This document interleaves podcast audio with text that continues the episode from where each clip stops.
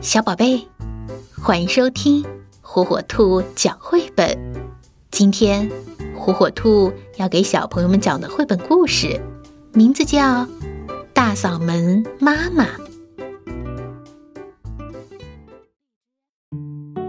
今天早上，妈妈冲我大声吼叫，那声音把我震得四分五裂，都把我给震碎了。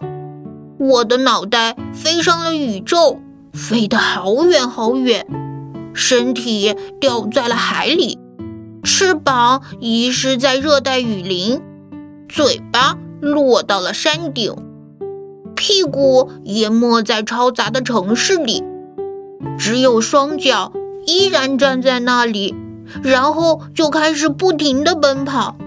我跑呀跑呀，不知道跑到哪里去了。我想寻找，但眼睛却在宇宙里；想大喊，但嘴巴却在山顶上；想飞翔，但翅膀却在热带雨林里。夜幕降临了，疲倦的双脚来到了撒哈拉沙漠。这时，空中投下一个巨大的影子。哦，妈妈吗？是妈妈来了。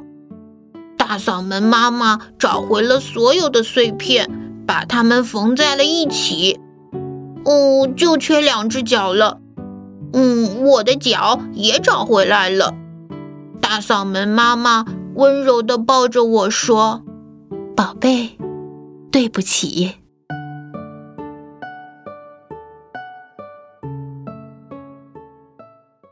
小宝贝，赶紧订阅火火兔儿童 FM 哟！